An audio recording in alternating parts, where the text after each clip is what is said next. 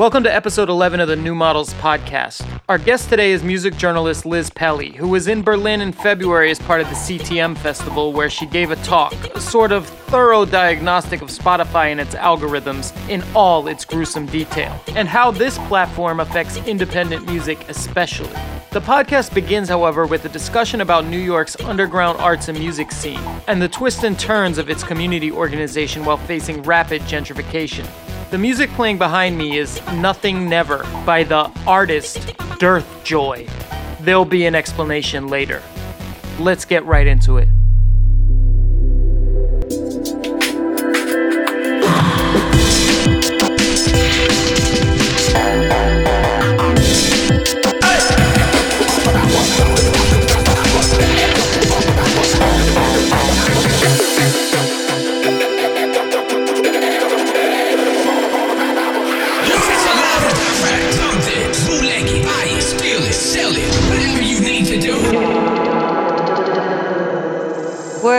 Super excited to be in the studio today with Liz Pelly. We asked you to come on the podcast to talk about your work on Spotify, which is super interesting. But to preface that, you actually have this really deep history with community organizing and DIY spaces, especially in New York. There's one article in the Baffler about the March program, and maybe could you say a few words about what that is and how that could be a frame for understanding your interest in Spotify? So basically, while I was involved in this community art space in New York called the Silent Barn, which is a collectively run community art space that had been existing for several years before I got involved, but I feel like you'd always hear whispers of venues getting shut down by the NYPD's March Task Force, stands for the Multi-Agency Response to Community Hotspots Task Force, and there were a bunch of different venues that got shut down, like the old Silent Barn and like Palisade and like a bunch of other spots. So I wanted to like find out more information about it. So I'd filed some Freedom of Information requests, which is um, a New York State law. How And hard is that actually? I was always curious. to file FOIL requests? Yeah. Filing the request is pretty easy. It's just like, you know, you can Google like how to file a FOIL request and there's a lot of videos and explainers on like how to do it and what the email should look like. Like it's, it's a program that affects venues, but it also just affects like small business But owners what's their of all goal? Like, that's what I understand. What's, Oh, yeah. So basically, like, what happens when a venue gets marched is that they send people from, like, the Department of Health, the State Liquor Authority, the fire department, the police department, like, all at once in, like, one swoop to basically just, like, go and, like, hit a venue with, like, a ton of fines all at once. It's like a. And why would a financial thing. community like hit like a hit up March to like check out a venue? It, it goes through 311 and Oh, right. noise complaints. big noise complaints, Also, right? the community board. It's basically like spaces that they deem like a nuisance.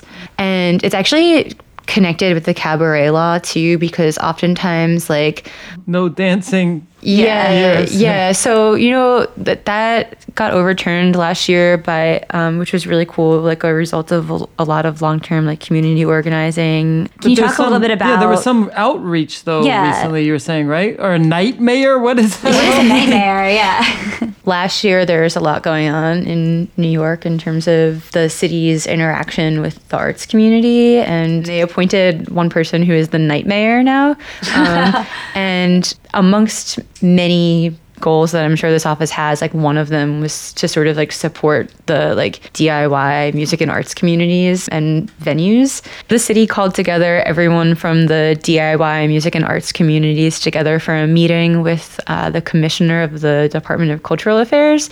The meeting was really interesting because being there looking around the room there actually there were so many people from so many different corners of music and art and underground venues and kind of amazing to see everyone in the same room. But at the same time I think a lot of us wish that we would have like gotten together on our own terms and not because the city had like called us all together yeah it was definitely like an interesting moment and I think something was going on last year for sure I mean, I wonder though if it was like part of the catalyst for that was just like, I mean, I know personally, anecdotally, lots of people have left New York, myself included, to move to Yeah, Berlin. ich auch. And I, I wonder if, you know, maybe they they realize with all this huge growth in real estate and building all these new buildings in Williamsburg, et cetera, and especially also with Williamsburg now just being like all these flagship stores or brands that no one's shopping in. And it seems to me too, like even look at New York historically, it's like the like punk and art like downtown scene of the 80s and like suicide was playing since like 69 or something right it's like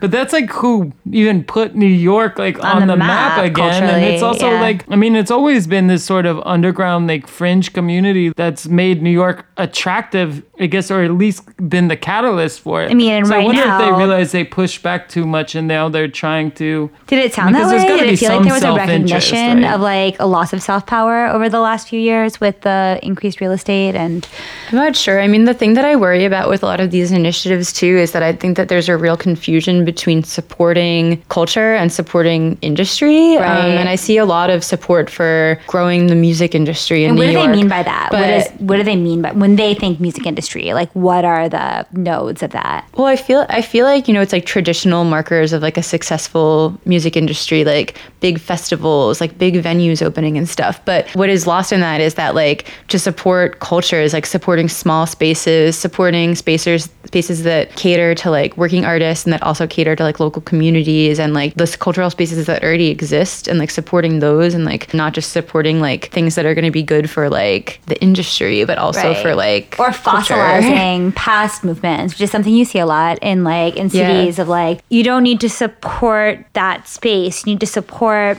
the possibility of people holding down spaces, whatever the active scene is. Yeah, totally. That's a really good way of putting it. Although we do have one cool example of a counter to that in New York City, which is ABC No Rio, Oh, which still great exists, I think. Yeah, super and cool. um, I feel like, like to me, I'm just like, I think that it's really cool that ABC No Rio continues to exist, and they're basically got permits to like rebuild their building this year. Um, Cool. So they're like rebuilding a new building this year, and I'm really excited to see where that goes. Wait, Um, is ABC No Rio where leftover crack was from? The band? That's a, that is definitely the best It's band a name. really brilliant name. I think it's important to kind of balance the criticism of what's happening uh, to digital space with also like making sure to stay involved in physical spaces and like keeping those going too. yeah, that's super interesting. Quick note here we recorded when Dan was still in the Midwest. You do hear from him a bit in this podcast, but the bandwidth gods were against us. Don't worry, he safely returned to Berlin and is back in full force on our subsequent episodes. Hope you're enjoying this music by Dearth Joy. We'll get back into it.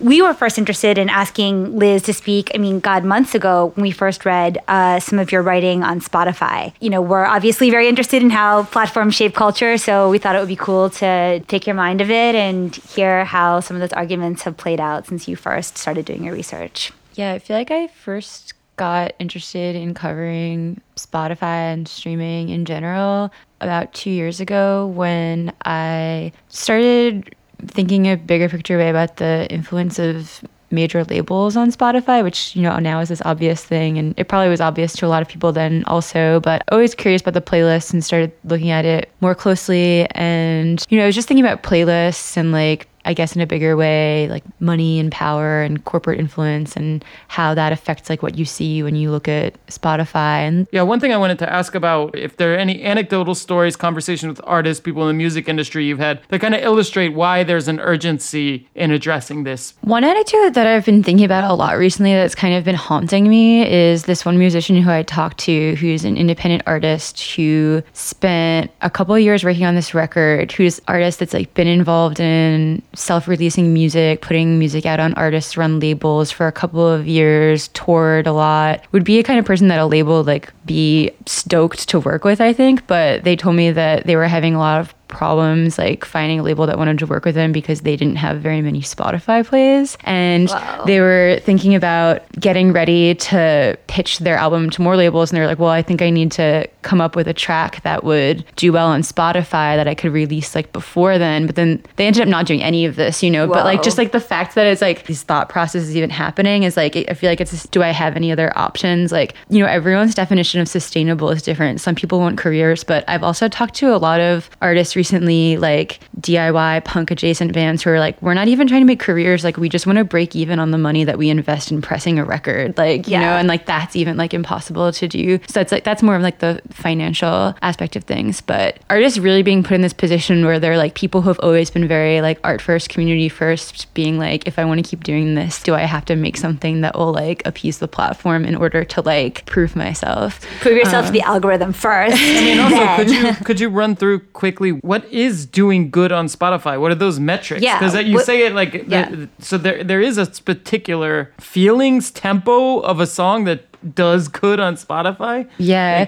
So here's an interesting example. The band Galaxy 500, one of the members of that band, Damon Krukowski, he's written about streaming a lot. Um, he wrote a really interesting blog post last year um, about how, you know, like this is a band that was like releasing records in the 80s and they put all their records on Spotify. And there's this one song that was like their most popular song on Spotify, but it was never one of their singles. And it was never even really a song that got that much attention. And they're like, why is this the song that is doing well on Spotify? And they actually, like, through talking to people who worked at Spotify and through like looking at all of the stats and stuff, realized that it's straight up like the song that sounds the most like other people's music. So it was, you know, like you listen to like a playlist on Spotify or an album, and then when it's done, it plays music that like sounds like that or music that they think you would like based off what you were listening to. And this song in particular was getting played a lot once someone was done listening to their playlist or done listening to the album. And then this particular recommendation algorithm was like playing music that it thought they would like based on that. So it was like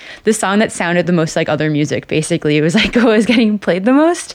Um, so I feel like there's this very kind of like least common denominator, like what would the most people agree on, like what rises to the top of like basically being inoffensive, which kind of seems to be like the thing that is like most likely to succeed in this environment because it is kind of like a very passive, like background music type of environment. I mean, there's obviously the algorithm reads like what the song is as a digital entity, as a material digital thing, but also like clicks, plays, like what kind of metrics does Spotify actually use to either upvote or downvote a song as being on a playlist? I think that it, it de- depends on what algorithmic playlist you're listening to. I know that on Discover Weekly, um, which is like the one that every Monday everyone gets a Discover Weekly playlist that has algorithmic suggestions for you based on your listening. And so it looks at like what you listen to, and then it looks at other people who listen to what you listen to, and then shows you stuff that they listen to that you haven't listened to. And then it also uses recommendations based on like text crawling the internet and like blogs and sort of like gathering keywords from music blogs and sort of like learning about music that way and makes recommendations based on that. And then from what I understand, it's also like based on like the sound of the music that you listen to and like actually looking at like the qualities of the sound of the music that you listen to. I, I think it's interesting how I mean yeah like you said the the platform really dictates the content a little bit and just looking at like the phenomenon of SoundCloud rappers versus this sort of stream bait or what Spotify core I think is the term you used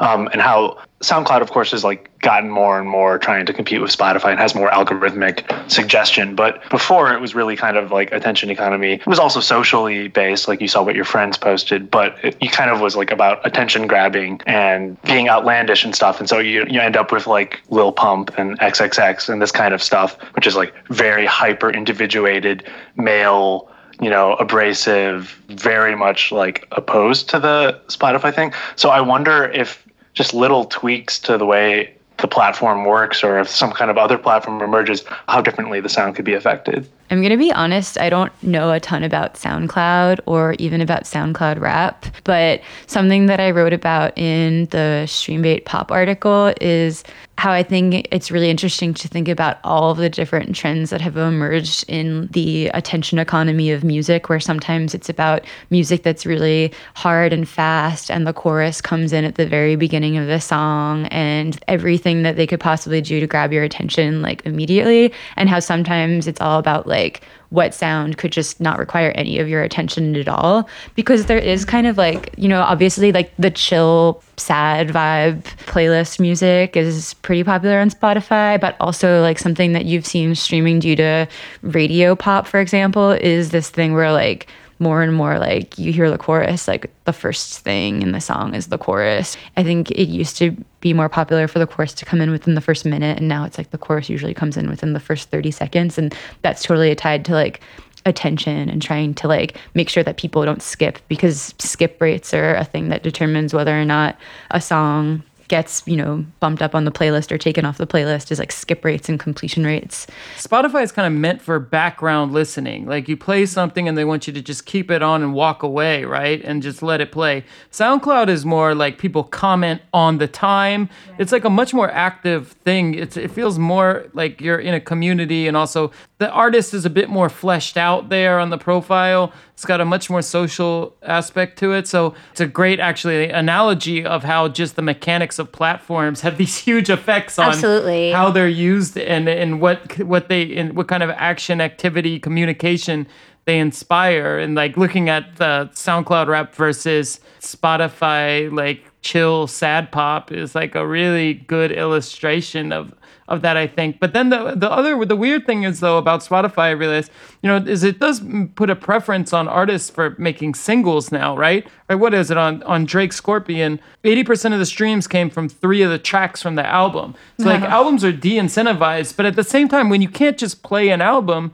Like then, because listening to this is what I hate about listening to rap on, on Spotify is like there's you have to change songs so much oh, yeah. like between singles, which also then makes you dependent on playlists Right. Which I guess is what Spotify wants even more because the playlists are a really powerful tool of influence they have, right? Well, yeah, I mean, one thing that I you mentioned uh, in your talk on Sunday that I thought was such a good point was initially Spotify billed itself, or at least this is the way like older listeners heard it, as access to everything. Like I think the statistics are pretty crazy. They have like 35 million plus tracks. It has 200 petabytes of data and you know that's supposed to be the like incentive like come and you have access to everything but I think you made a good point where you said that for younger listeners, that's not necessarily the draw. So I wonder if you could speak to that, and also then, well, what is it that Spotify is offering? Like, what are they? What do they imagine their product to be, and who are they selling it to? Yeah, totally. You know, something I was saying the other day is that as you know, I think all of us kind of probably grew up with access to like Napster and you know the ability to if you wanted to listen to something you could find it. You know access wasn't really an issue. It's not really like a novel thing to suddenly have access to all of the music in the world. You know Spotify and streaming services in general like I don't think they think of access to all of the music in the world as really what they're selling or like what their product is. It's certainly not like what makes them valuable to investors. I think that if you asked Spotify what their most valuable product was they would probably say their algorithmic personalized playlists. I don't think they would think about what the most popular album was on yeah. the platform. But what's so weird to me about that, and what I think is a major problem across Web2 platforms, is it tries to be your best friend. It tries to be the person who knows you well. And it, especially with music, this is super important, but any kind of art, music is not just sound in a vacuum. Music is sound plus people who are responding to some set of conditions and time or whatever. And so when you distill just the sound and the like rates and like algorithmically what other sounds it's like, how can we even call that music anymore? So their understanding of music has always been at this this kind of it's like property that suddenly they own and they can tie you to it. They, they have a different understanding of music than maybe what like communities have long imagined music to be or do or bring them together. Yeah, it's really interesting. At a certain point, you know, a person's music taste is this thing that is really personal to them. And I feel like they've really capitalized on that understanding that people take a lot of pride in their personalized music taste. And when you go on Discover Weekly, and, you know, a lot of people feel really stoked on how well it knows them because they see their taste reflected back at them. But that's such a small part of the value of what music is and it's all like also it all just really mi- misses out on the community based element of it and the social element of it and especially in independent music you know like its community is what independent music is all about. You know, it's like that's where people find their support systems and that's what makes it like an interesting outlet for young people and that's like how people like find themselves through music is through the community aspect of it and I can get extremely idealistic thinking about all of this because of how much of my life I've spent involved in like underground and independent music communities and spaces. But I think that that's also like at the core of why I care about criticizing these platforms so much. Can you define independent right now? Like, what are some of the core things, the core features of independence as a cultural producer? It's, you know, kind of one of those words like DIY or punk that is like super stripped of meaning in the current moment. Yeah. But I feel like one of the sort of responsibilities of people who consider themselves to be part of independent culture today is to kind of like ask the bigger picture questions of what that means. So I think that's also why I'm so committed to criticizing these platforms is because to me, I think that criticizing the platforms and, you know, eventually finding ways of connecting with music communities without them is a, a big part of what it means to be independent. But yeah, the actual question of like what it means is like pretty funny because it means different things to everyone. I feel like everyone draws their own lines. Like to me, I think it also really involves like not involving corporate sponsorship. I think that's like an important part of it. But because the arts are so underfunded and there's like you know so many fewer opportunities for musicians to like sell their music. I think there's a lot of people who do consider themselves to be independent artists who are like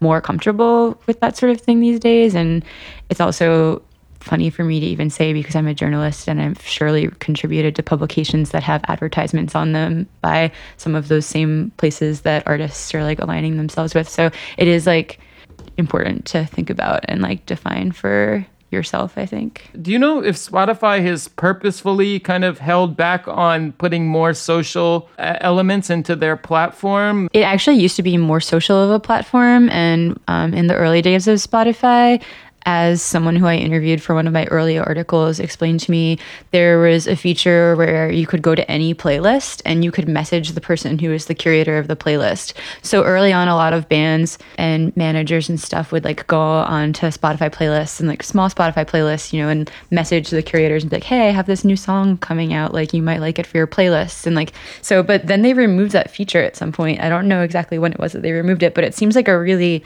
intentional shift away from people being able to communicate. I can only imagine, obviously, this is like me somewhat projecting, but it also seems kind of obvious that it's to embolden the authority of their official playlists and to make a more seamless product, I think. Um, and also, I think that like something that they're really into is sort of like convincing people of the magic of Spotify and like the magic of Discover Weekly and stuff. You know, even the playlists that are curated by in-house Spotify curators, you know, there's never a byline. There's never like uh, they don't go out of their way to like let you know who the Spotify curators are or anything. It's actually like if you want to figure out who like the head of each genre is at Spotify, like you have to do some digging online to find that information. And certainly their contact info is not really that readily available. I mean, this reminds me, it's like a kind of neo Disney world. Like it wants you to be seduced by the magic of Spotify it's very tight-lipped about like who Cinderella is. Like Yeah. Cinderella, Cinderella isn't a real human, but there's a whole network underground. Like, um, I, but I just I compared it to the Wizard of Oz in one of the articles I wrote. It's like Yeah. Oz. it is lack of transparency, of course. I mean, and this is where like the idea of DIY or independence seems so counter to how Spotify works. Like, and I know one of the things for new models is why we were so key on having this what people call brutalist website is like we want you to see that humans make this. We you know, we'll make mistakes and people will tell us and we'll change it. But we wanted it to be totally transparent that there are humans behind this. You know, when we get into the idea of the algorithm, we get into the idea that things are politically neutral. And this is a Silicon Valley, like, a something that an ideal that some people hold, which I think is just not right. Like algorithms actually do have politics, especially at scale.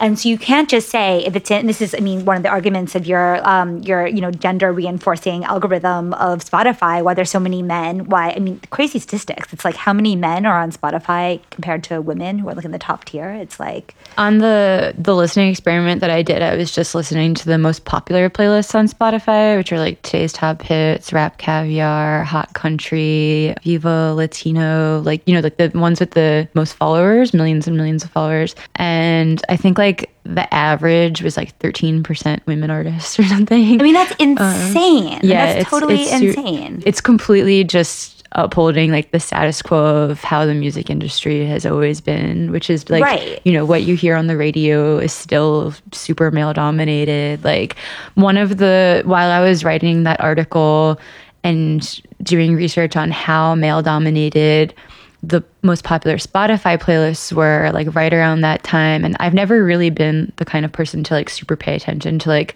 what's on top 40 radio or what's mm. on the Billboard charts. Anyway, I saw this article that was like the headline was like let's hear it for the boys and it was about how like, you know, the top 10 Billboard artists of 2017 were all men for the first time since like the mid 80s or something. And I was thinking about it like, what is the relationship between the charts being more male dominated than they've been in decades and streaming? And is it merely that streaming is reflective of pop environment where things are getting more male dominated or is there a direct correlation between this sort of least common denominator what rises to the top effect of um, streaming culture that is like actually pushing the charts to be more male dominated again? I, I kind of like i feel like left that piece with like more questions than answers but i assume that it's extremely related I mean, in a way, we have a test case for when we say Yeah. that, oh, AI is going to, like, just trusting the algorithm is going to give us a more egalitarian mm-hmm. society. It's, I mean, here's a great test case where that's clearly, like, not the case. Yeah, totally. Also, another thing that I think is really worth noting, you know, is like this f- first article on this topic that I wrote about playlists, where I interviewed someone who worked at one of the major labels that was talking about how one of the reasons why these like major label playlisting companies were so important is because it helps them rack up plays on Discover Weekly and Release Radar. And like that says a lot that like the mainstream music industry continues to be extremely male dominated. And if like there's so much influence on like streaming in both the curated playlists and in the algorithmic playlists, the algorithmic playlists are to an extent like upholding that major label bias. I mean, I think it's interesting to to look at some historical precedents for this because I think what's happening clearly is like music is kind of collapsing along with video and film and everything into uh, into content distribution. And the same type of suggestion algorithms are used for all of these things.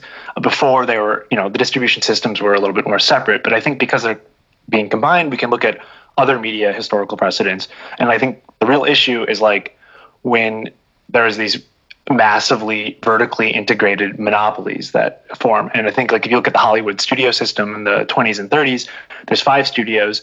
They have uh, contracts with all of the celebrities, all the actors. They own the theaters. They have contracts with the theaters, so they own basically everything from the production to the distribution, etc. They completely dominate it. And I and I think the same thing happened with music industry in the 60s and so and and uh, the algorithmic loop well, not the algorithm, but the feedback loop that happened with radio was it's much the same. I think it's obviously accelerated to some new level, and it's worth you know seeing what the differences are. But I think it's also worth noting that the things like this have happened before, and then there are sort of like phase shifts where that optimization no longer works, and then there's you know this room for something different to change. So I don't know. Yeah, I think there's other precedents.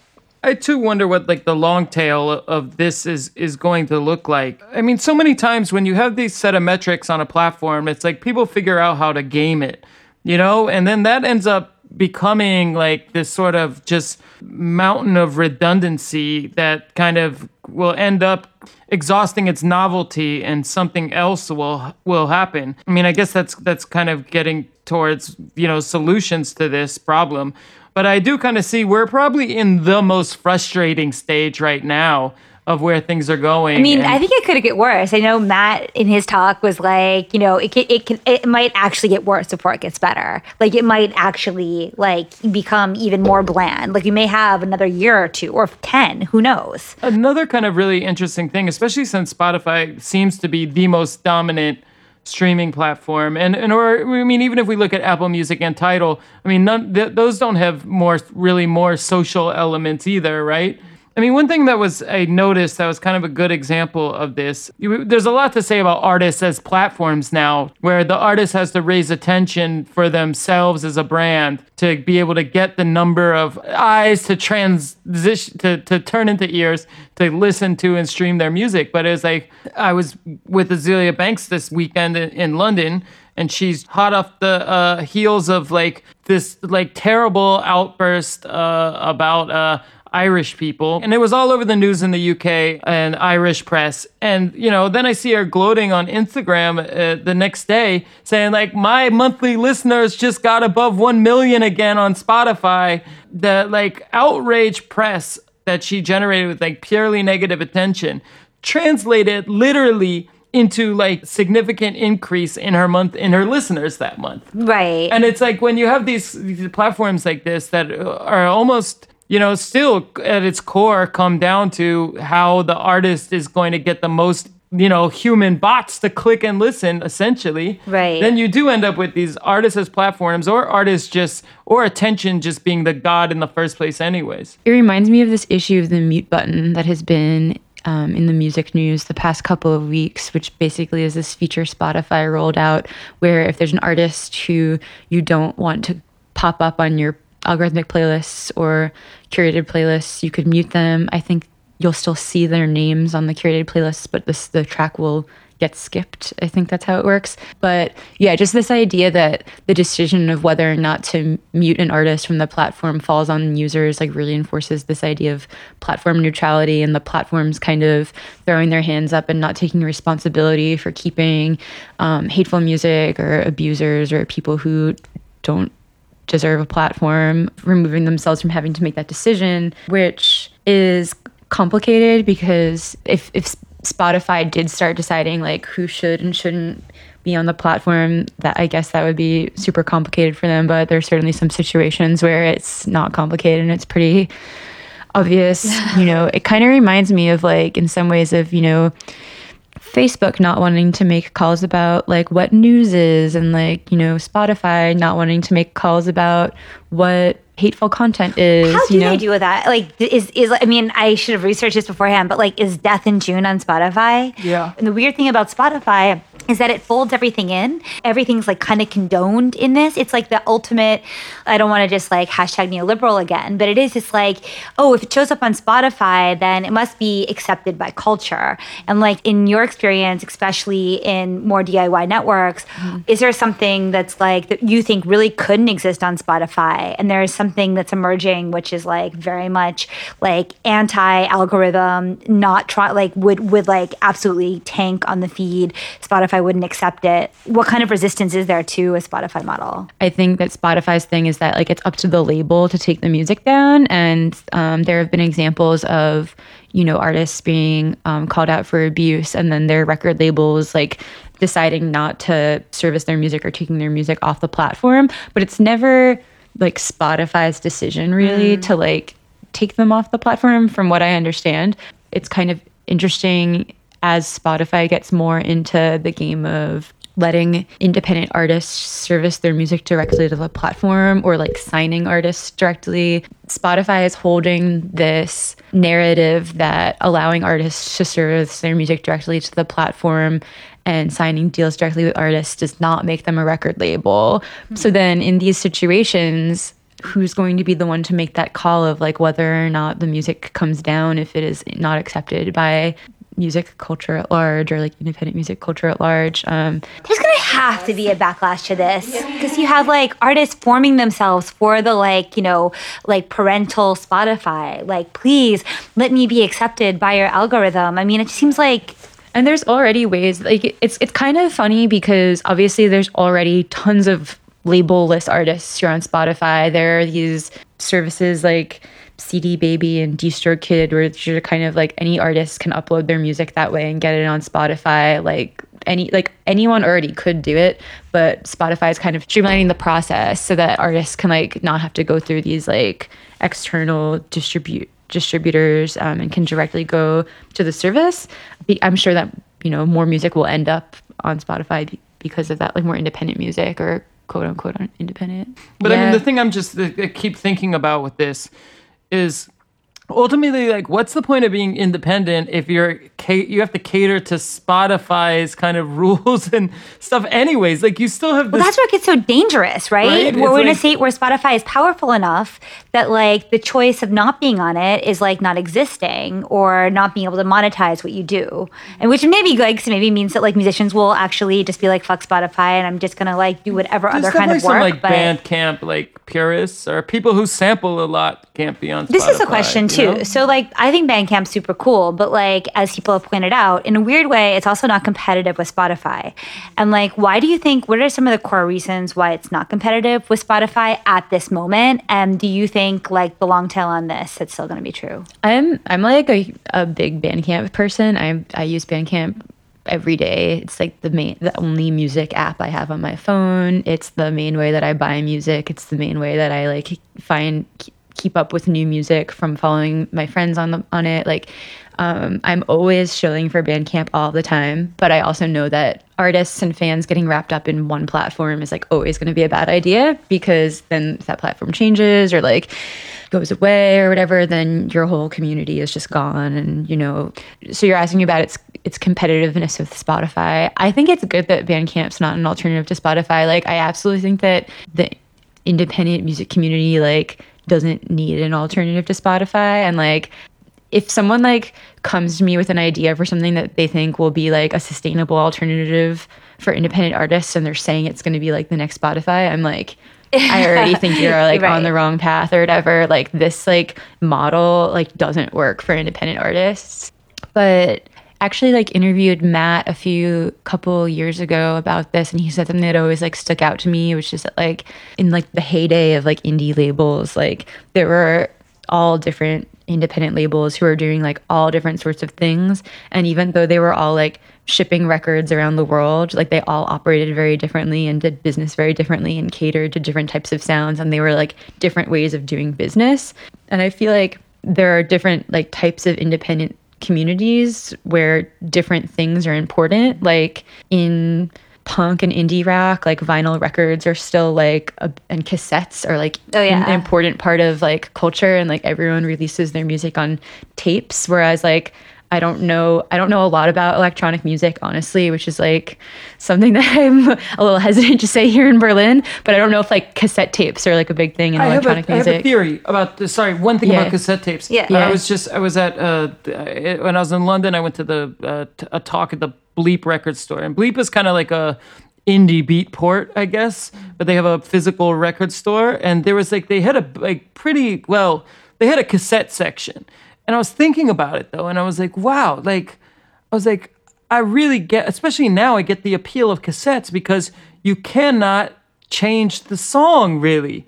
Like it's too much labor, and I, and that's the one thing I, I really dislike. Oh, now Spotify. true. I mean, it used to not be, but now who has like? But no, but I mean the thing. Well, I mean, still back in the you had to stop, fast Right. forward. It's not just instant. Like on Spotify, Right, right, I right, like sometimes it's labor to even listen to music. uh, Right. there's so much time uh, spent trying to find the right thing or whatever. And a cassette tape removes that problem. Like you just have to commit to listening to this thing for 30 minutes. True. You know, and and and it's like I, I was just realized like oh it's it, it well cassettes are really great like um yeah just like removes that labor and it's kind of a great digital minimalism And like when someone platform. had a you had a crush on gave you a tape and you'd listen to oh, it, that it was like amazing. Of course, you got like super interested in all the artists they put on that tape, and of course, they tried to put like the most esoteric songs they could think of. So they Yeah. thought that There you were like actually scarcity cool. to the Yeah, it was total songs, too. scarcity I mean, to now, it. Now we're just like waxing Yeah, about yeah, the yeah, yeah, olden sorry. days. The nine- the a- perpetual a, 90s or a real whatever. mixtape from a crush is much more cute. Is much cuter than a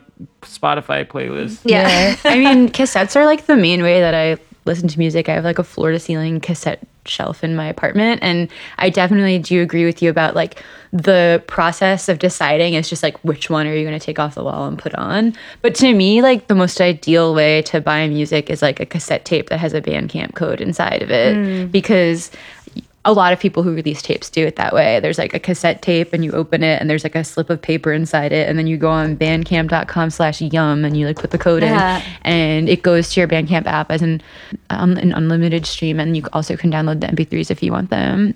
And here I am shilling for Bandcamp again, but I'm like, what's wrong with this?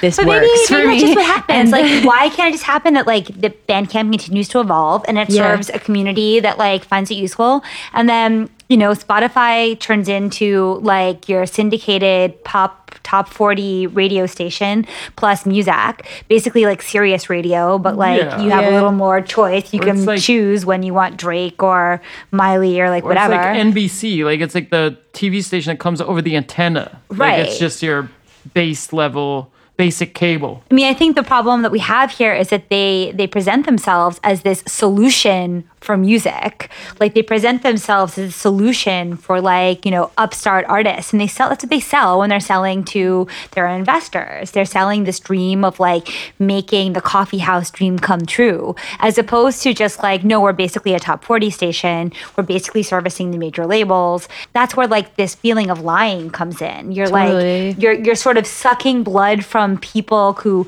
who have aspirations and not a lot of money and using their image to sell your top 40 machine maybe it just evolves that way like i have no problem with spotify it's just a top 40 thing because for big artists it actually is useful mm-hmm. like it's convenient nicki minaj like i use it for that Yeah, totally. And like for people who maybe never really did have like that, you know, in depth of a relationship with music and mostly just listen to the radio and like maybe, you know, this is useful for them. yeah, Spotify for brands. Like maybe Yeah. this is useful. And but I mean, one thing it saw it just hit the news three days ago, but I discovered this in July. But it's fake artists with fake listeners. but you've written about this too right Um, ki- kind of, yeah. Well, I'm actually in the middle of sort of exploring a piece that like kind of is involved with this. So I've been doing some research into it, but it's definitely a really big thing on the platform. Is basically, especially on some of the more mood and activity based playlists, like focus playlists, sleep playlists. Basically, like Spotify makes it really hard to figure to to see the record label that an album is Right. on. You have to like click onto the you have to like if you're staring at the track on the playlist you have to be like go to album. And then when you go to the album view all the way on the bottom it'll tell it like m- will say the name of the label who- who in very very small font. Really easy to miss. You can't search by label. I mean you can't do that on iTunes. Even buying stuff, it drives me Yeah. crazy. Oh, yeah, true. can't buy search by label also like you should be able to see the credits of like who is on a record like they're like the biggest music you could data company in the world producers, yeah like- like it would be there's so much data like this is like stuff that would actually be useful for music culture and not just for like spotify um, but you can't do any of this the reason i was saying explaining how you find the label is that like sometimes on these mood playlists if you go to the album and you look at like where the label is it'll say it'll say either like firefly ab or epidemic sound and those are two examples. There's probably more of these of these companies that make this kind of like you know like they mostly do music for ads and TV and film but they'll also make these like sort of like stock music tracks that you'll fi- see on Spotify too and like it's made by musicians. Like you- I mean I'm sure we're not far away from a time when this music will be generated not by humans. I already am going to talk about that. but- If you like what you hear, know that there's an entire site that we maintain, a human filtered aggregator reflecting stories relevant to the new models world. You can find this at newmodels.io. Read or hear a piece you think should appear on the site? Let us know by sending us tips to desk at newmodels.io. And if you want even more new models, yes, we have a Patreon. By becoming a member, you support the New Models ecosystem and gain access to our unfiltered conversation. We have a secret podcast as well as this one. Hope you're enjoying this dearth joy. Now back to the show. Isn't this just like boy bands? I mean, there's been manufactured pop bands for for a long since the 60s or 50s or I don't even know how much longer. It, it seems like I don't know. I, I keep on coming back to this point, but uh, music is always optimized for the sort of technological limits of the era. Yeah. It's just what's happening right now. Of course, you know, artists are artists before were trying to make a radio hit, and you know, there's certain you know things that made a radio hit, making a Spotify hit or making a back. I mean, I, I just feel like it's a it's not a radically new. It's not a radically new problem. That's Well- all I can keep on thinking. I don't know, and I don't know if there's any lesson in that. But I just, if there's any lesson in that, it's just that it couldn't get better. It- that's the only thing I can think. Well, two things about that. The first is that like you're definitely right. These are problems that have existed for the pop world for a long time. Um, I always sound like a broken record saying this, but the main thing is that this is a moment where independent artists and artists who don't make pop music, who make, you know, weird music, challenging music, indie rock music, like genres that are like not pop, are like beholden to the same infrastructure that pop artists are beholden to, which is super weird. And then in terms of these like quote unquote fake artists, manufacture artists. Like this isn't really pop music. This is like sleep music. We like you know like ambient music, like Like like, not music. actually not actually like what would be on the radio or like you know like music for yoga, like very specific sounding like ambient music or focus music, just like you know like minimal electronic music and stuff like and stuff where like there are artists who make this type of music who could like use those like top slot on the most popular focus music playlist placements but instead of putting like an ambient mu- musician who would like really benefit from that at Yeah. the top of the playlist it's like this person this artist that actually like doesn't really exist and like if you google the name of it there's nothing about them anywhere on the internet they have like no bio on the platform because it's just like a session musician who is like hired for like a day to like make this track or like maybe longer i don't actually know what the conditions of like these companies minutes. you know like but the music that you fall asleep to like spotify and the streaming era have uh, ways of classifying these types of music whereas they use the word functional music and then they use the word non-functional music What? and a lot of the the music that That, is that reminds me of like uh, religious and non-religious music category like the Grammys.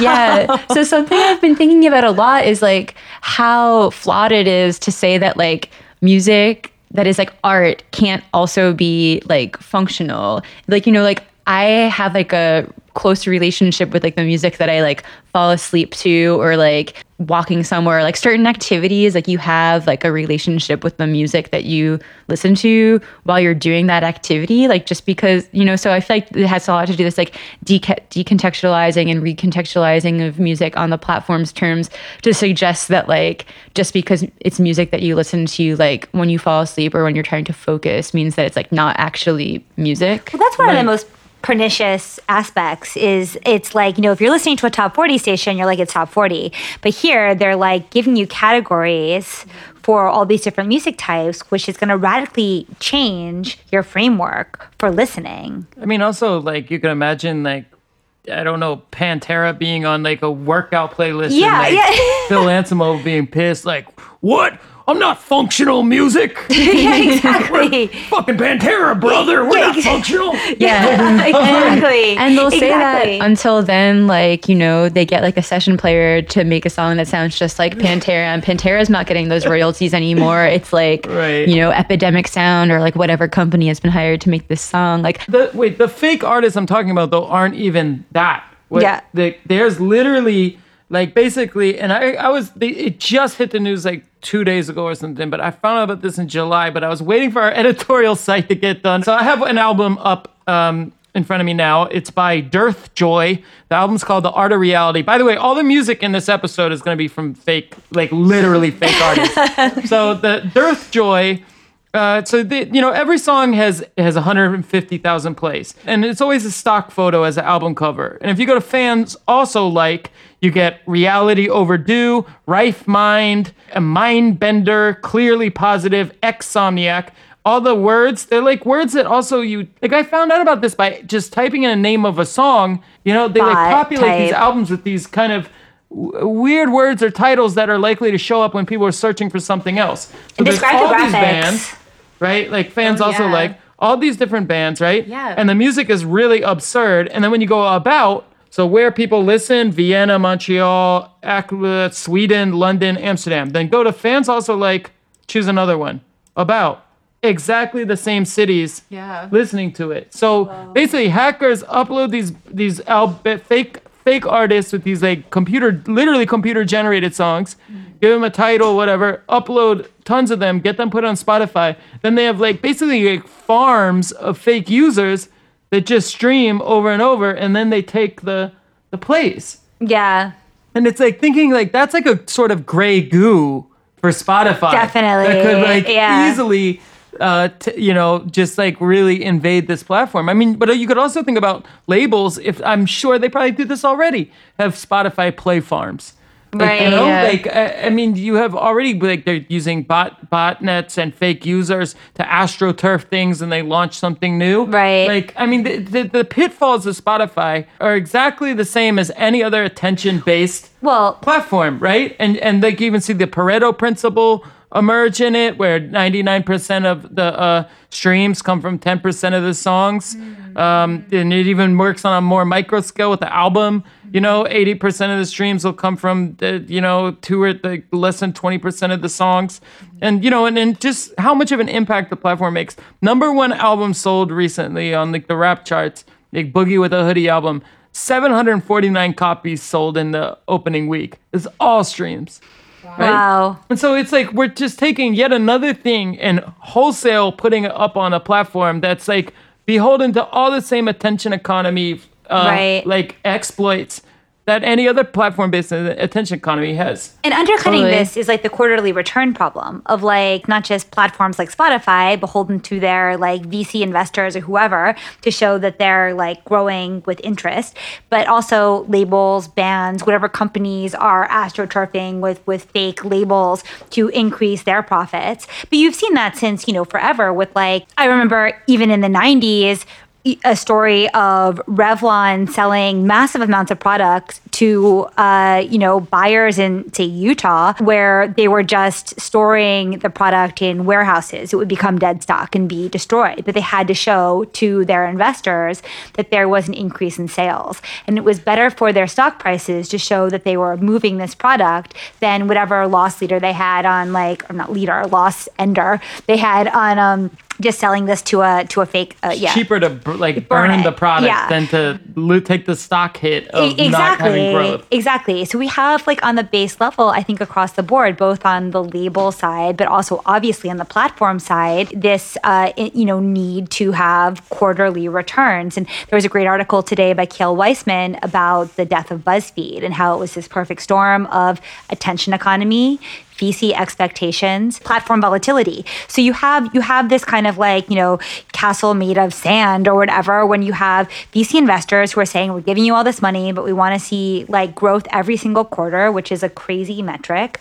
We're seeing attention economy, so doing anything possible just to get the clicks, and then you're seeing platforms which are going to change their algorithm secretly because there's the whole fetish around trade secrets and having you know not making their algorithm transparent. And so BuzzFeed may have optimized for video. Or look at all the people that did pivot to video.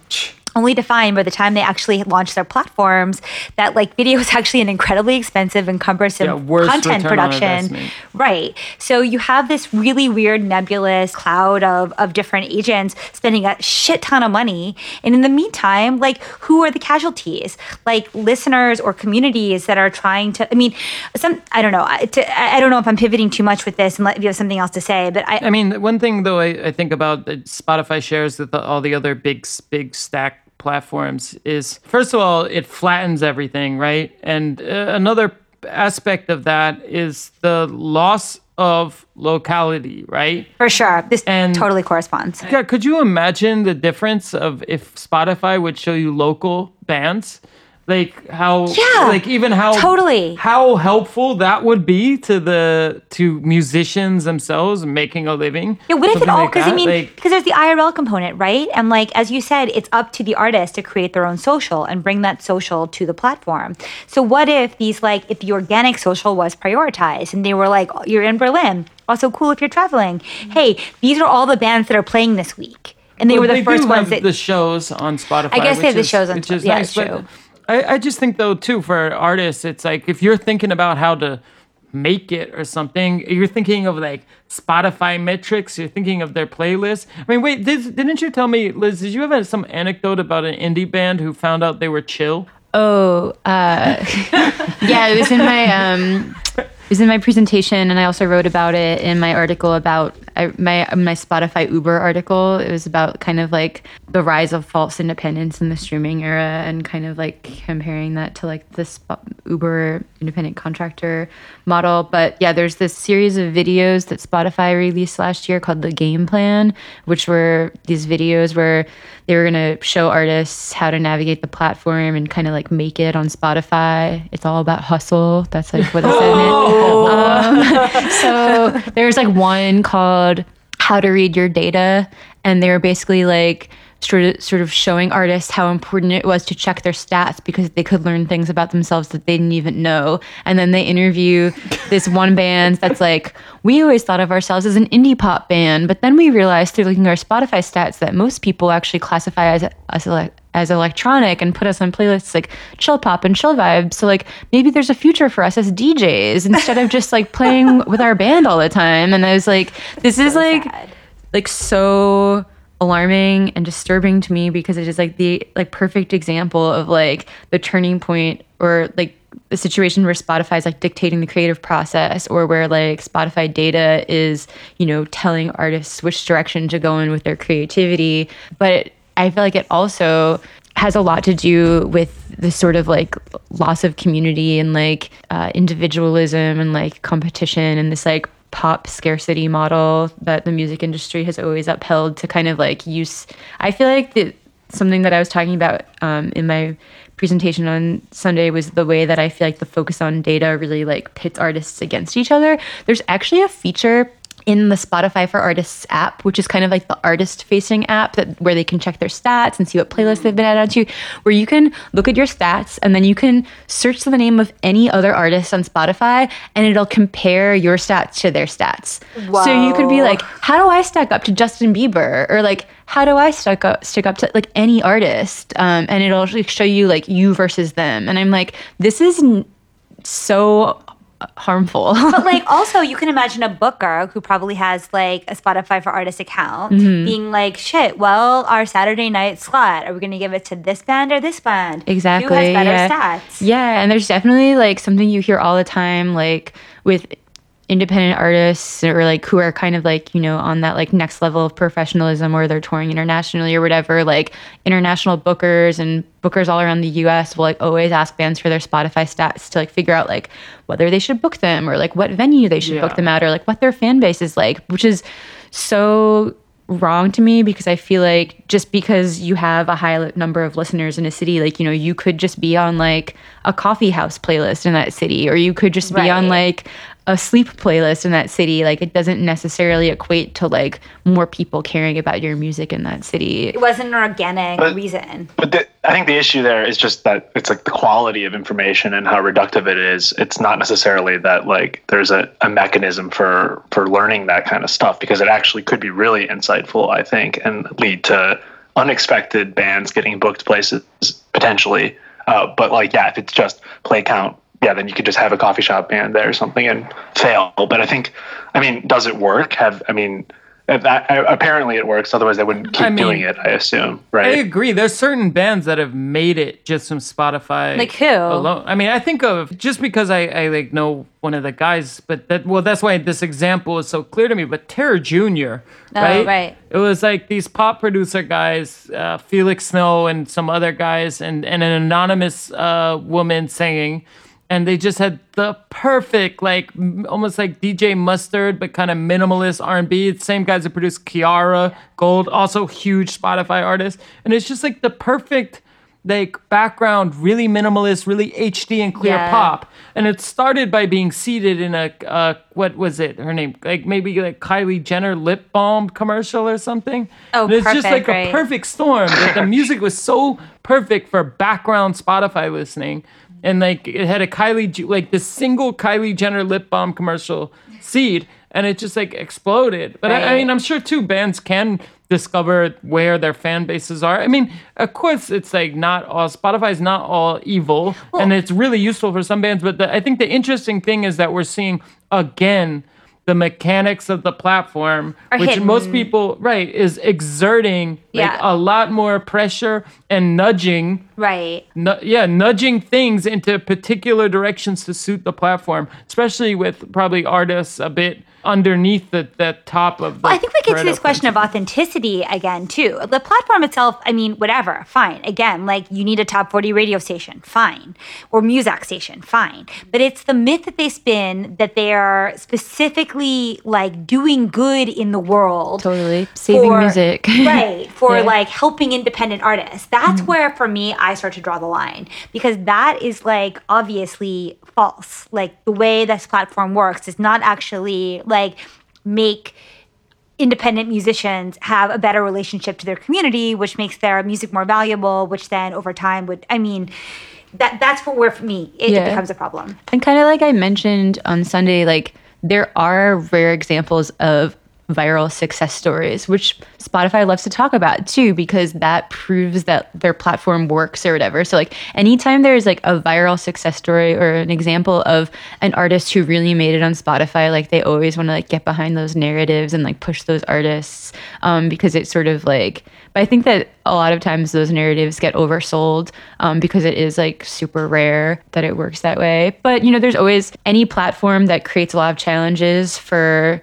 a lot of people. There will always be like the rare example of it creating opportunities for other people. And I don't want to dismiss that too because I know that there are working artists for whom like their Spotify income is like currently part of how they make a living. And I don't want to like downplay that or say that like it's wrong that they Yeah. use it in that Yeah. way or whatever. It's the reality of like the music environment that we live in. But I think that you can kind of like acknowledge that it is useful for some people and also acknowledge that it is a massive cultural problem at the same time. There's there's artists who aren't even human who are getting millions of streams a month. Look, look True. at look at Dearth Joy, doing really really really well. for I love how none of those doesn't artists even had like not even photos of people as their band photos. It was like stock photos Yeah, of they're honest. roads and stuff. But isn't I mean isn't like all artistic production a compromise in the end? I mean, the same issues definitely happen in the art world where like for instance, if you're trying to make a proposal for an art fair booth, Art Basel actually gets to approve specifically what is being shown in which booth, even if the work is being produced specifically for the fair a year in advance. So it's like, or I can think about like, I don't even dog shows and the way that they, you know, com- compliance towards a certain kind of standard. It, you know, it feeds itself and it's self perpetuating. And like humans are fully capable of creating those systems without algorithms. Like it's mm. definitely an issue in general. Making those kind of compromises. I don't know. Yeah. So musicians, yeah, they have to make new kinds of compromises. They had to make different kind of compromises before. Yeah. Um, I mean, that's a really, really good counterpoint. But also, everyone knows that, like, the Art Basel booths, I mean, like, one in 10 are, like, actually good. And that's just like, like, everyone's legit about that. And artists will complain about how they're really upfront. There's no myth about Art Basel, right? Like, people know that Art Basel is, like, sometimes a compromising situation for artists. Some figure it out, some don't. But it's like everyone's very clear on, on what that framework is. Again, I think the problem with Spotify is that it pretends as though it's a super egalitarian, super DIY space, which it obviously isn't. Even the aesthetic of Spotify, like everything has that weird, like kind of like soft gradient over it. And you so can't even and the see the cover big. You can't see the cover big. You can't see people's faces. You can't see faces. Yeah. You can't even see what the tattoos on the faces say. I said it again. Face tattoos in one more cast. You can't see any. Like there's no human. There's no human detail. There's actually a lot of rules about what the images on Spotify can look like and like where the text is allowed to be, what colors it's allowed to be, like how many words can be on each line. It's really it's actually like really intentional like how tightly they control like even for third party curators of playlists. So there's like Spotify playlists and then there's third party curated playlists like technically any record label any organization like group can curator can make a spotify playlist um, but there's a lot of rules about like what you're allowed to make the image look like so that it on one hand seamlessly fits from the platform on the platform and on the other hand doesn't look too closely like an official spotify playlist so that whole like gradient color that they have on their official ones like you can't do that on them but you also can't make them look too weird and bad it's it's really specific actually. But what about for individuals playlists? Like you can i think this is more about like brand Do brands and pages and stuff than and individuals Do they have? Do they monetize? Like, I mean, is there payola on Spotify? There is, yeah. It's actually like pretty easy to find too. Like if you just Google like get my song on Spotify playlists. Like I get sponsored Instagram posts for this stuff all the time. like oh. companies being like how does that work? Do they pay Spotify directly? Like Spotify allows you to buy your way onto a playlist, or is there like is it a kind of a underground economy? I think it's more of an underground economy of like third party curate play because you know there's like the Spotify official curated playlists and then there's Right, the there's a whole there's a whole, tons tons of other playlists too. They'll they'll talk about how they have these networks of thousands of playlist curators who they're in touch with. Like none of those are people who work at Spotify. Those are Right. like users who have you know playlists that have X amount of followers. But the thing with like algorithmic playlists is that your chances of ending up on algorithmic playlists increase the more user generated playlists you're on. So like Ah, um, that's kind of like you know if you talk to like people at Spotify and they're you're like how do I get on Discovery Weekly? How do I get on algorithmic playlists? They'll be like, well, you know, make playlists. Like your fans should make playlists. Like you should encourage people to make play- you know it's all about like just make more playlists and just use Spotify more. And if we all just use Spotify more, then it would be more fair. Like you know, um, that's I feel like that's kind of like they what they. Ex- tell you to do is just use Spotify more and make more playlists. It's it's pretty interesting. Like some things I've picked up on are that like in terms of the way that like algorithms work, like the name of the Spotify playlist is important and like the order of the tracks is important and like um, it all kind of factors into like a song's chances of appearing on more algorithmic playlists. I don't remember what like the exact count is, but I think that in order to be on Discover Weekly, it has to have like 500 plays a day or something like that. Like mm. there's like X amount of I've I've been to a lot of like presentations about like how to get your music on Discover Weekly and stuff like that and the information's out there. they, they still don't know how and i've sat down with like musicians and been like played them songs like is there any similarity between these chord structures like Yeah. blah. i know like m- minor major sevenths is a big one for me but I, i'm like trying to figure out what makes music i love Yeah. Spotify hasn't figured it out yet. Discover Weekly is always kind of worthless for me. Yeah, I, I find it totally. And- worthless. You said uninspiring too. For me, it's just an uninspiring way because there's not enough human detail in it. Mm-hmm. But I really am interested in their decision to not integrate with other platforms. Like you would think that. There's videos on Spotify, like especially with their kind of like flagship playlists, like the right. biggest playlists on the platform. Like, like Life Sucks with 1.8 million followers. yeah life life sucks is pretty big but i'm talking more like i'm talking more like um today's top hits like hot country rap caviar um, even like ultimate indie which is the biggest indie playlist on spotify they will like occasionally like one in ten tracks will be the format in the format of a video or like Oh, sometimes they'll like premiere videos on spotify or like stuff like that. But it is like that's the kind of thing where like you have to be on a label that has like a pretty tight relationship with like oh. the spot the curators of the genre that you're in in order for like because you know like at a certain like a all of the major labels and then to a certain extent some of the more major indies like the relationship between like the spotify rep at the label and like the label rep at spotify is like very direct. It's like oh. almost the same as like commercial radio or whatever where they have like meetings and phone calls and spreadsheets and they're like here's our priorities for this week and like sometimes they'll get a response back. From what i understand with independent labels it's like very minimal communication but with major labels obviously it's bigger because they have a close relationship.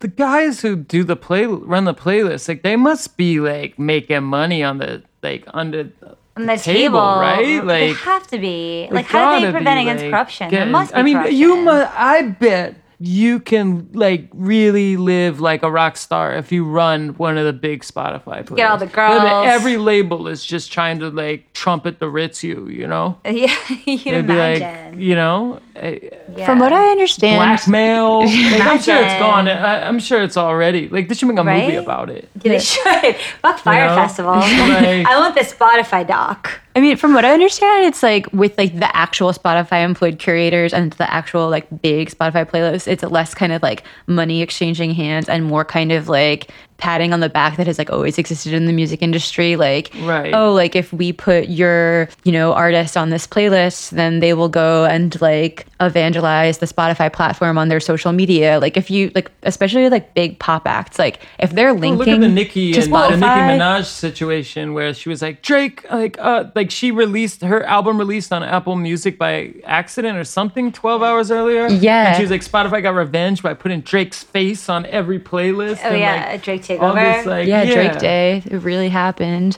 But yeah, no, it's interesting though. It's like, you know, it she like accidentally released her music on Apple Music earlier or something. So they like pulled back all of their playlist support for her album. Like that's like a huge deal for an artist, especially that size. I mean, it's a big deal for any artist if they're like gonna put your songs on like every playlist and then like you do something wrong so they decide not to. And also it's kind of like this weird threatening vibe. Like I, there's something else. There's like another artist who they were gonna say something about it, but they didn't want her to like they didn't want to get the revenge on like X other artist on the label Yeah. too. You know, like take it out on all of us or something. Just like this is not right. Like One thing I wanted to make sure we talked about was this idea of artist as host.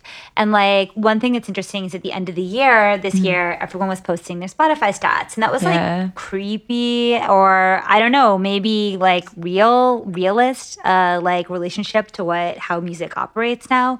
But like what are your thoughts on that? And then Julian, do you have thoughts on this artist as host idea? You mean host as host for Capital, Capital. for Spotify for Yeah. the platform's own logic? Yeah, maybe like Liz, do you want to like explain what this was, this end of the year stats thing? Oh, Yeah. Well, first I'll say that artist as host idea is really interesting. I had never heard that expression before, but I think that's like really interesting.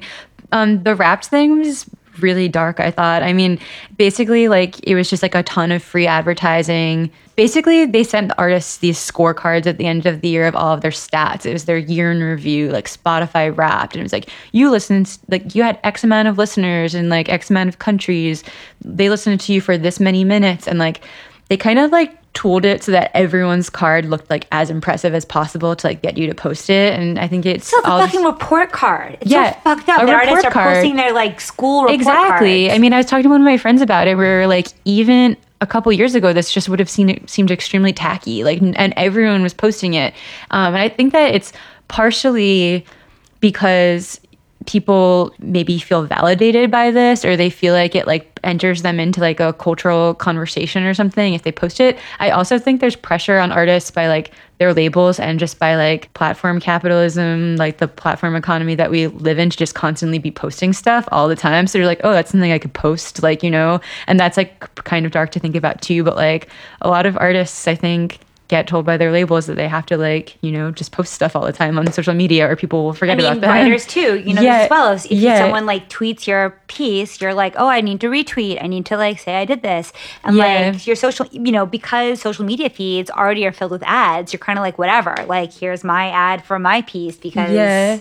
But then the other side of it that's like super, super unhelpful and really harmful for culture, I think, is that like, you know, it's this like comparison thing. Everyone's comparing themselves to each other, which obviously happens all the time on social media, but for especially for like independent musicians who are like independent music is like absolutely like the the culture that is like the most harmed by Spotify is like, you know, like smaller artists who are like working artists but like not on the same pop level that you'd need to be on to like actually reap the benefits of this kind of system. It's like this like comparison thing or like makes people feel bad about themselves because they don't have as many plays as everyone else does. And it's just like not all music does well in this environment. Like doing well on spotify it's not like it doesn't mean anything so i'm not trying to like take away from people who like feel really good about their stats but it's like it's not meaningful in the sense that like if you have a if your spotify report card doesn't look good like it, it doesn't matter like I mean, it's like saying like you judge all restaurants on Michelin star restaurants, even though like your favorite global south restaurant is not included. Like it just seems weird that every that music, which is by definition not uniform, everybody is is speaking in different ways. There is not one common metric that says what's more valuable than the next kind of music. Would all would all be comparing themselves to each other. I mean, there's always been metrics or stats. It's like your ticket sales or your album sales or your merch sales or Right. your followers on Right, MySpace. but those aren't really, private- those aren't don't- how private did- how did companies. indie- I How don't did think indie those- musicians make a, more money before than they than they are now? I, I guess I don't know what what's been lost exactly. Maybe Dan, the, the the difference is that everyone is brought into the system that before was really just chart pop, Motown, etc., Billboard metrics, etc., etc. I think the difference is now is that everyone under the Spotify umbrella kind of feels obligated and pulled in Yeah, to a system that before was sort of restricted to the sort of historical references you're you're talking about. Of course, it is the artist's ultimate choice to just like not be on Spotify. But at the same time, it's They're like when, invisible. when music's already so devalued. Yeah, I think I feel like the difference is now everyone feels under that umbrella. I'm imagining Nirvana Yeah, and absolutely. Sub Pop being like, well, sorry, you know, you're just not going to be a hit band. Like, you know, before they had had a chance to actually like gestate within like the cultural Well, I mean, that's the consciousness. other thing that's a really interesting thing and a big difference is that, you know, back in the day, labels made enough off of like these big artists to put out Velvet Underground or take a risk on Nirvana or something, right? And it's like there's this, I forget who said it with this famous line that's like, oh, like Velvet Underground, they, you know, it only sold 30,000 copies, which is like bad back then. It just like sounds hilarious. Yeah. now they're like, oh, it only sold like 30,000 copies, but all 30,000 people who bought it went and started a band. Oh, right. And it's like, right, you know, right. back in, you know, the labels could take the risk to put out music they thought was important and distribute it, right? And it's like now I guess everything's distributed, but of course there's so much more noise. It's like even harder to find. The playlists become even more important to cut through the noise. It's Yeah. like, or you have to cater to some other big stack platforms to even get seen. Yeah. I mean, you know, which is why I, I do think again, which is obviously like the huge theme everyone's talking about right now. It's just like building up local communities yeah, again. decentralization Yeah, in a way. And re-centralize. No, well, well, it's, it's decentralization in a sense. re-centralizing locally. locally, exactly. Decentralizing exactly, globally. Exactly. Yeah. Yeah.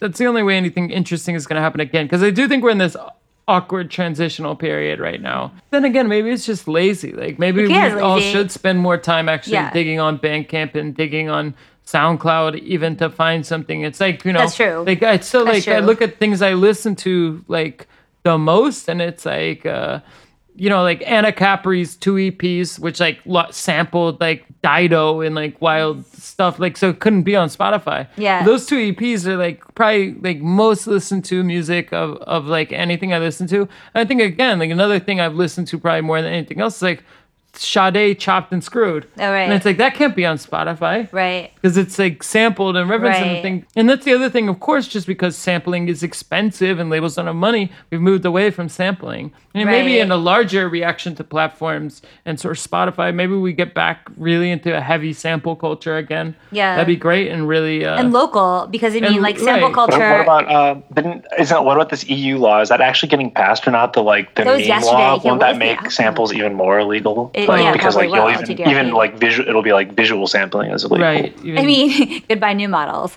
No, well, I'm well, kidding. First but- we su- first we sue Virgil. Yeah. Then Judge sues us. So we'll yeah, see. yeah, yeah, exactly. all these platforms have made people really lazy and i kind of feel like this gets into like some idealistic like optimistic shit but like as music fans i think it's on us also to kind of like think about like what type of music fans we want to be and like what we want our relationship Right. with music to be like and like how much our own money do we want to spend on music? And like how much time do we want to spend searching for music? How often do we want to go to shows? And like not just like rely on like facebook to show you facebook events and to actually like check in on like artists that you like and labels that you like and see what they're putting out and like what bands are coming to town and like go to the shows that you want to go to instead of like flaking last minute and like actually listening to new stuff when it comes out instead of just like assuming you'll get to it eventually. Just like being an active music fan instead of a passive music fan What it sounds like to me, though, is that the communities will form where they want to form. strong independent music communities like do exist and like there are spaces they're like fewer and far between like there are like independent record labels and like people who are doing in- interesting stuff but like as it like disappears like it's important to kind of like grasp onto the stuff that like still exists and also to start new stuff I mean, good solutions are just to like not be lazy. Spend some time on Bandcamp, check out what's going on there. Find other ways to discover music outside of Spotify. Ultimately, It's kind of And like what you want to it- be internet too. It's like other kinds of internets are forming, do Right. exist. Like if you want them, seek them out. Like Facebook's not where you're going to find that. Yeah, so I think, same thing uh, with music. Artists too, like make a Yeah. incredible sample-based music that you can't put on. Yeah, Spotify. incentivize, innovate, draw people You know? away. Exactly. I mean, that was part of what made the golden era, the, the kind of blog era Dan's talking about too. It was like so great. Like uh, True, you can't. It can't be shared on normal. I mean, platforms. yeah, Dan, Dan's own uh, uh, September uh, "Cry for Me" uh, "Slow Down" It's like that's not on Spotify. That's still one of the most beautiful pieces It's of on, music. it's on YouTube though, notably. I mean, Yeah. one thing that we didn't touch upon, I mean, is also just like we need new people, we need new curators, we need like we do need Bloghouse to Yes. come back. Um, I mean, I do think that there'd be demand for that. There's no like music blogs that people, re- I mean, people that I know anyway, really, really engage with. People who aren't exactly like music people still engage with. I, I could see that coming back. I don't know. That seems like an, also a hopeful possibility. I mean, I was thinking about that, the aggregator cottage industry kind of thing, or potential that, that could emerge. But then I, I think there there probably are like superstar Spotify, indie Spotify playlist makers, right? yeah.